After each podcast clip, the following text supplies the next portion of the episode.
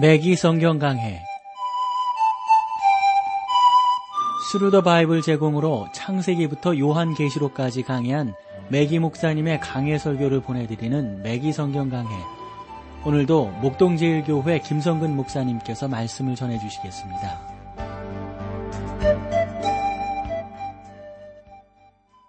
애청자 여러분 안녕하셨습니까? 매기 성경 강해. 자, 우리가 지난 시간까지 구약의 미가서에 대해서 나누었는데요. 오늘은 오늘부터 여러분들을 요한일서 그리고 요한이서 이렇게 하나님의 말씀으로 함께 하도록 하겠습니다. 우리가 지난번에 요한일서를 나누었어요. 그래서 이 요한 1, 2, 3서는 나름대로 우리가 잘 아는 것 같이 요한에 의해서 기록된 그런 하나님의 말씀입니다. 그래서 먼저는 요한 2서 서론을 좀 살펴보기를 원하는데, 이 매기 목사님께서 아주 오래전에 남부에서 알았던 한 사람, 요한의 그 어떤 그 뭘 좀 알고 있는 분이었었나 봐요. 그래서 아주 중요한 그런 내용들을 나누었었다고 이렇게 말씀을 하고 있는데, 뭐 여러분들에게 좀 더 도움이 이렇게 많이 되지 않을 것 같아서 그런 부분들은 좀 생략을 해보면서, 그는 그 서신서를 눈이 하나 달린 요한, 눈이 둘 달린 요한, 그리고 눈이 셋 달린 요한이라고 이 매기 목사님은 부르고 계신데, 저는 여러분이 이러한 식으로 기억한다면 참 좋다고 봅니다. 요한의 세 가지 서신들을 결코 잊지 않으리라고 봅니다. 그러니까 매기 목사님 표현하듯 눈이 하나 달린 요한, 눈이 둘 달린 요한, 눈이 셋 달린 요한 이렇게 부르는 방법 말입니다. 목사님은 당시 그 테니시의 네슈비에서 아주 그 목회를 한 그런 분이십니다. 그는 그리스도 안에 있는 진정한 나름대로 하나님의 종이었고, 또 그 주변에 있는 귀한 목사님들과 함께 교제를 잘 나누었다고 합니다. 그리고 인정이나 인종이나 국가 또는 사회적 계층을 불문하고, 아주 우리 매기 목사님이 이렇게 쭉 강의하시고 하는 것들을 보면 중심이 올바르고 참 귀한 분인 것을 알 수가 있습니다. 자, 오늘은 눈이 둘 달린 요한을 살펴보려고 합니다. 아마 요한 2서와 3서가 너무 짧다고 하는 사실 여러분들이 알고 계실 터인데, 요한 2서는 13절, 요한 3서는 14절, 요 정도 성경밖에 되지 않습니다. 왜 성경이 이렇게 짧은지, 그 짧은 것을 왜 이렇게 또 구분해 놨는지 아마 여러분들이 궁금하실 겁니다. 어떤 사람들은 너무 짧기 때문에 메시지의 효과가 줄어들지 않을까, 요한에게 별로 할 말이 없어서 이런 것일까라고 이렇게 질문하기도 합니다. 그런데 결코 그렇지 않습니다. 짧다고 해서 그 중요성이 감소되지 않는다는 사실이죠. 이 서신들은 요한 1서를 균형 있는 시각으로 파악하는 데 있어서 아주 필수적인 것이 된다고 봅니다. 이렇게 설명을 해볼 수 있다고 보죠. 의사가 나에게 어떤 증상이 나타날 때마다 먹으라고 이렇게 두 가지 약을 주었습니다. 하나는 너무 작아서 간수하기가 힘들었습니다. 다른 하나는 너무 커서 삼키기가 어려웠습니다. 그 약을 삼키기 위해서는 물을 거의 커다란 컵으로 한 컵씩 마셔야만 했습니다. 작은 약은 훨씬 더 중요하다는 사실을 알았습니다. 작은 약을 먹지 않으면 커다란 약의 효과가 나타나지 않았기 때문입니다. 요한 2서와 3서도 이와 마찬가지라고 볼 수가 있습니다. 짧은 서신이지만 덜 중요한 것이 아니라 참으로 중요한 것이고, 짧은 서신이지만 요한 1서를 이해하는 데 있어서 2서와 3서가 무엇보다도 중요하다고 봅니다. 본 서신의 저자는 사도 요한입니다. 우리는 그를 사랑의 사도라고 부르죠. 예수님께서는 그를 우리의 아들이라고 부르셨습니다. 천둥에다 약간의 번개를 덧붙일 수 있는 것입니다. 요한의 서신에서 우리가 형제에 대한 사랑을 나타내지 않으면 우리가 하나님의 자녀가 아니라는 사실을 분명히 밝힌 바가 있죠. 이 요한 서신은 AD 90년에서 100년경에 쓰여졌다라고 보는 것이 좋습니다. 그리고 100년 이상으로 보는 것은 좀 여러분들에게 좀 지금 시간이 그래서 설명하기가 좀 뭐한데 너무 자유주의적인 색채가 강하다라고 하는 것을 간단하게 말씀드릴 수 있다고 봅니다. 이 서신은 개인적인 편지라는 점에서 빌레몬서와 비슷하다고 봅니다. 그것은 선택받은 부인들에게 보낸 편지이기 때문에 그렇습니다. 헬라어 엘릭타 제목인지 또는 초대교회 그리스도인이 부인을 가리키는 것인지 종종 문제가 제기되어 오긴 왔습니다만, 여러분은 요한이 하나님의 가족에 대해 썼던 사도라는 사실을 분명하게 기억할 수 있으리라고 저는 믿습니다. 베드로가 하나님의 경륜에 대해 썼다면 바울은 하나님의 교회에 대해 썼습니다. 바울은 하나님의 교회에 대해서 그 사랑하는 마음을 다 담았던 것이죠. 이러한 사실을 염두에 둔다면 베드로와 바울의 서신을 올바로 이해하는데 커다란 도움이 되리라고 봅니다. 그렇듯이 개인에게 편지를 쓰든 또는 교회에 편지를 쓰든 요한은 하나님의 가족과 연결해서 생각을 해냈던 것이죠. 물론 그리스도인들에게 특별히 친절과 환대를 베푼 지역의 교회 부인들에게 쓰지 않았는가 이렇게 생각할 수도 있습니다만, 물론 아마 이 서신을 받는 사람 중에는 일부 그런 사람도 없지 않아 있겠죠. 그들 중에 일부는 그리스도의 신성을 부인하고 또 그 밖의 진리를 받아들이지 않는 이단도 있을 것입니다. 요한은 본 서신에서 이러한 사람들을 대접하지 말라고 했습니다. 이것은 그 작은 서신의 실제 목적이 되는 것이죠. 그래서 본 서신의 주제는 진리를 위하여 라고 볼 수가 있습니다. 사랑과 진리가 추돌될 때 진리가 우선이 되는 것이죠.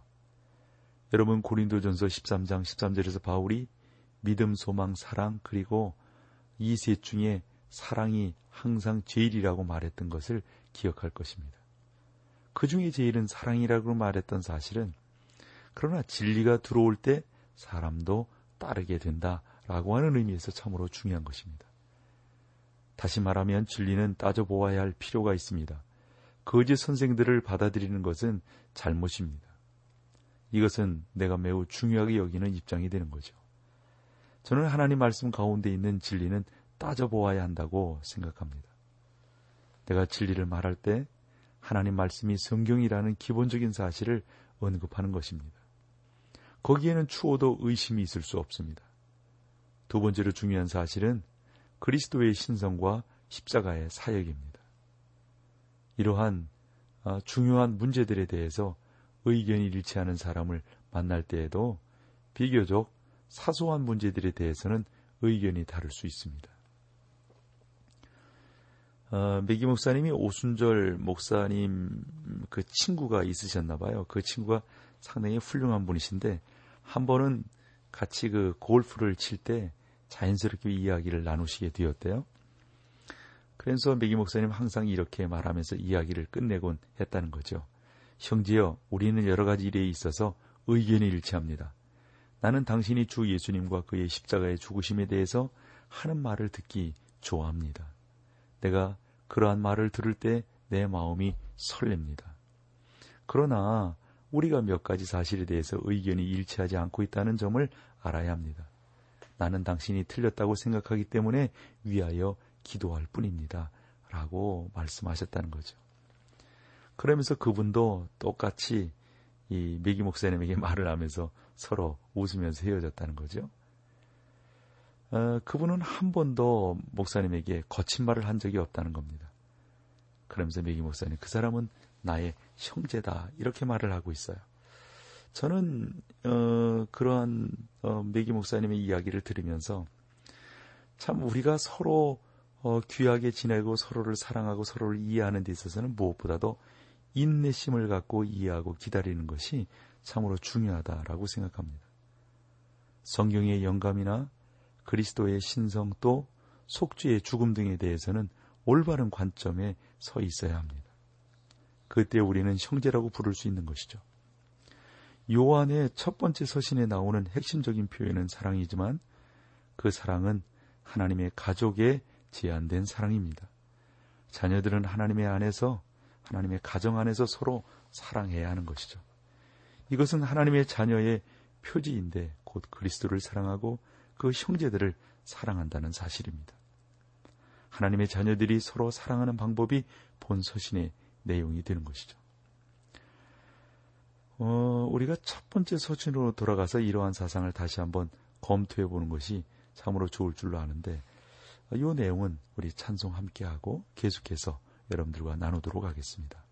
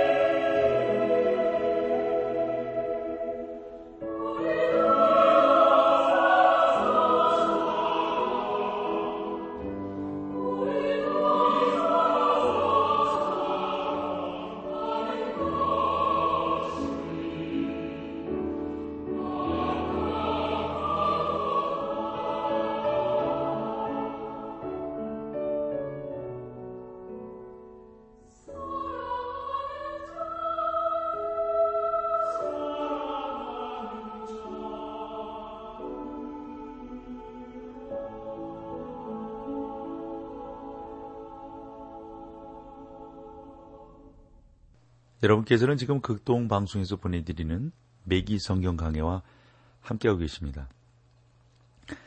우리가 찬양 전에 그러한 내용을 나누었어요. 하나님의 자녀들이 서로 사랑하는 방법이 본서신의 내용이다 라고 말씀을 드렸는데, 자, 첫 번째로 중요한 것은 우리가 요한 1서를 정확하게 아는 것이 중요해서 한번 그쪽으로 돌아가서 하나님의 자녀들이 서로 사랑하는 것이 얼마나 중요한 것인가 한 번 더 검토해 보는 것이 좋다고 생각합니다. 그래서 요한 1서 3장 10절 말씀을 보면 이러므로 하나님의 자녀들과 마귀의 자녀들이 나타났나니 무릇 의의를 행치 아니하는 자나 또는 그 형제를 사랑치 아니하는 자는 하나님께 속하지 아니하나니라. 요한은 이러한 진리를 역설적으로 설명하고 있습니다. 왜냐하면 그리스도인이라고 주장하면서 거기에 맞는 행동을 하지 않는 사람들은 모순에서 벗어날 수 없기 때문입니다. 여러분의 생활 가운데서 의의를 실천하지 않는다면 여러분은 하나님께 속한 자들이 아닌 것이죠. 이것은 하나님의 자녀들의 외부적인 표식입니다. 여러분은 구세주이신 예수 그리스도를 알아야 하며 생활 속에서 의의를 실천함으로 다른 사람들에게 증거를 보여야 합니다. 형제를 사랑하지 않는다면 이것은 그리스도인의 형제애를 말할 수가 없는 것이죠. 성경에서는 인간의 보편적 형제를 가리켜 말하지 않습니다. 여러분은 하나님의 자녀가 아닙니까? 하나님의 자녀라면 분명히 보편적 의미에서 형제의 사랑이 아니라 사도 요한이 말하고 있는 그러한 사랑을 우리가 해야 된다는 말이죠. 여러분이 생활에 나타나는 의와 다른 그리스도인들에 대한 사랑을 보고 진짜 또 가짜 그것이 어떠한지 분명히 구별할 수 있다고 요한은 말하고 있습니다. 하나님의 가족에 속하지 않는 멸망받은 죄인들은 그렇다면 어떻게 될까요? 우리가 그들도 사랑해야 할까요? 요한복음에서 이렇게 말하고 있습니다. 하나님이 세상을 이처럼 사랑하사 독생자를 주셨으니 이는 저를 믿는 자마다 멸망치 않고 영생을 얻게 하려 하심이니라. 우리는 사람들을 사랑하되 그들에게 복음을 전할 수 있을 정도까지 사랑해야 합니다. 우리는 요나서에서 요나가 니누의 사람들을 사랑하지 않았던 사실을 볼 수 있습니다. 그러나 하나님은 요나를 니누에로 보내셨습니다. 왜냐하면 하나님은 그들을 사랑하시고 이렇게 말씀하셨기 때문입니다. 내가 그들을 사랑하고 그들이 나를 사랑하였으므로 요나 너도 그들을 사랑하는 것이 마땅하니라. 이것이 하나님의 자녀가 멸망받은 세상에 대하여 가져야 할 중요한 삶의 태도라고 볼 수가 있습니다. 여러분은 죄인들과 그들의 죄를 사랑해서는 안 됩니다. 그러나 우리가 복음을 전할 수 있을 만큼 그들을 사랑해야만 합니다. 죄를 사랑할 수는 없습니다. 죄인들 그 죄인 자체를 사랑하기는 곤란합니다. 그러나 그들이 하나님의 사랑 가운데 있기를 소망하는 마음으로 그들을 사랑하는 것, 이것이 중요한 사실입니다. 우리가 그들을 사랑해야 하는 것은 하나님께서 그들을 사랑하시기 때문입니다. 그들이 그리스도께 돌아올 때 우리도 그들을 사랑할 수 있는 것이죠. 또 다른 질문이 나올 수 있다고 보는데 그것은 그리스도의 신성을 부인하는 거짓 선생들과는 어떠한 관계를 가져야 하느냐 하는 것이죠. 요한은 그 내용을 이 요한 2서에서 우리에게 중요하게 강조하고 있습니다.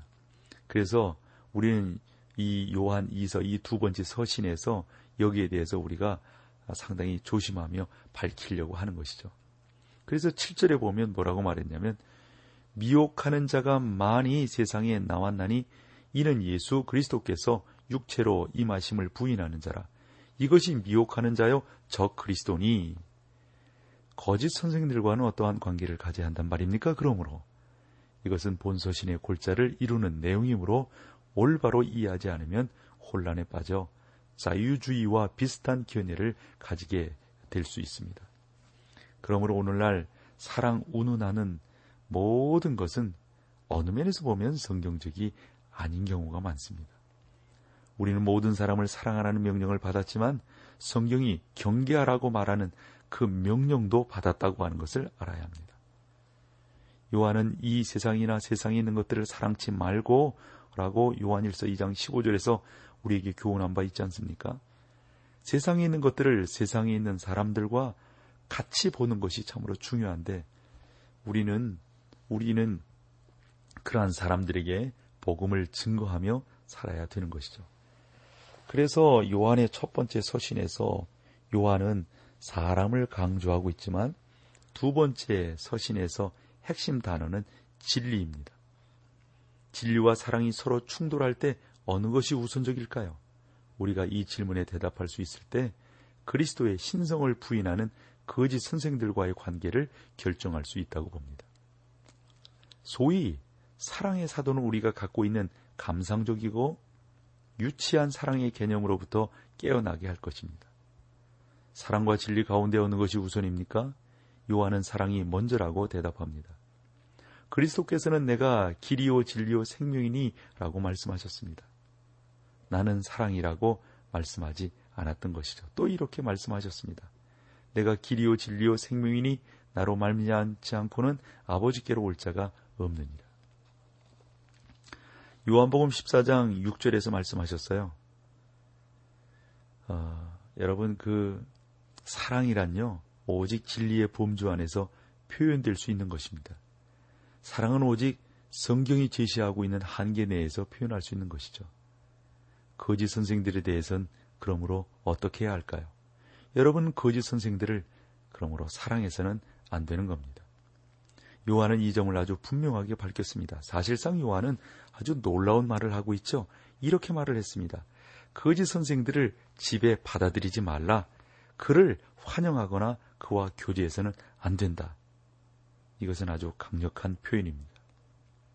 우리는 요한 3서와 2서의 내용에 관한 올바른 관점을 갖기 위하여 또 하나의 중요한 표현에 주의해야 할 필요가 있습니다.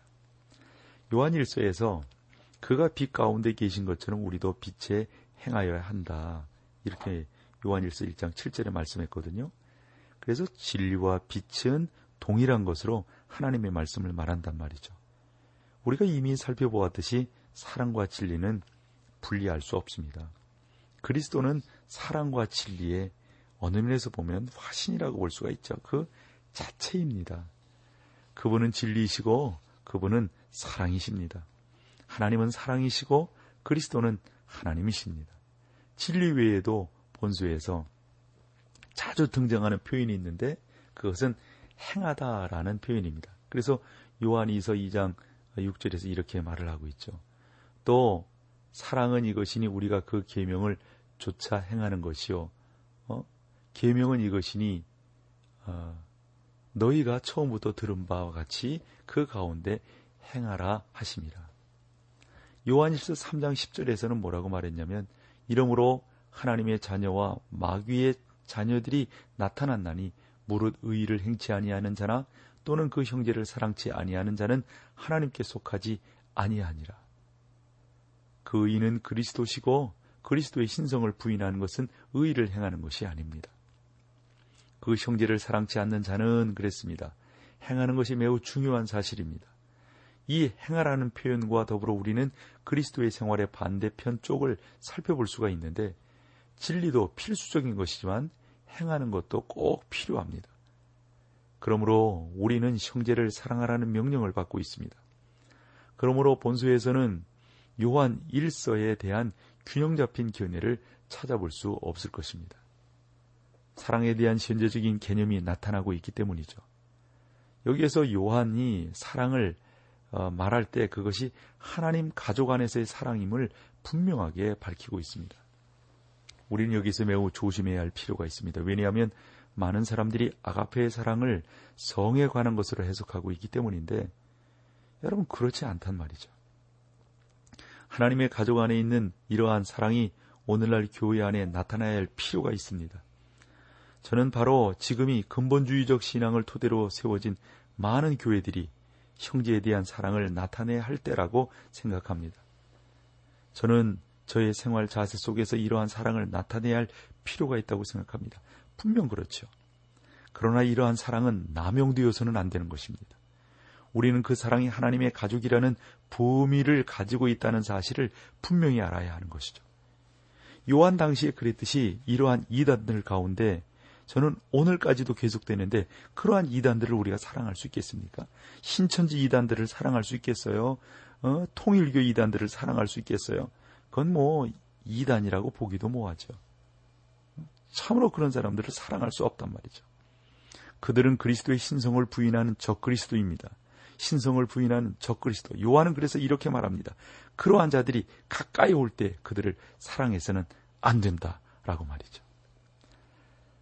자, 오늘은 여기까지 이게 요한이서 서론에 대해서 나누었고, 우리가 다음 시간에는 본문으로 들어가서 함께 요한이서 3서를 여러분들과 나누도록 하겠습니다. 오늘 함께 해주셔서 고맙습니다. 오늘 여기까지 하겠습니다. 매기 성경 강해, 지금까지 스루더 바이블 제공으로 창세기부터 요한계시록까지 강해한 매기 목사님의 강해 설교를 목동제일교회 김성근 목사님께서 전해주셨습니다. 이 시간 방송 들으시고 청취 소감을 보내주신 분께는 나침반 출판사에서 신앙서적을 보내드립니다. 청취 소감을 남겨주실 분들은 극동방송 홈페이지에 매기 성경 강해로 들어오셔서 사연을 남겨주시거나, 문자로 참여하실 분들은 한 통에 50원의 유료 문자 샵 1069, 샵 1069번으로 보내주시기 바랍니다. 매기 성경 강해 오늘 순서를 마칩니다.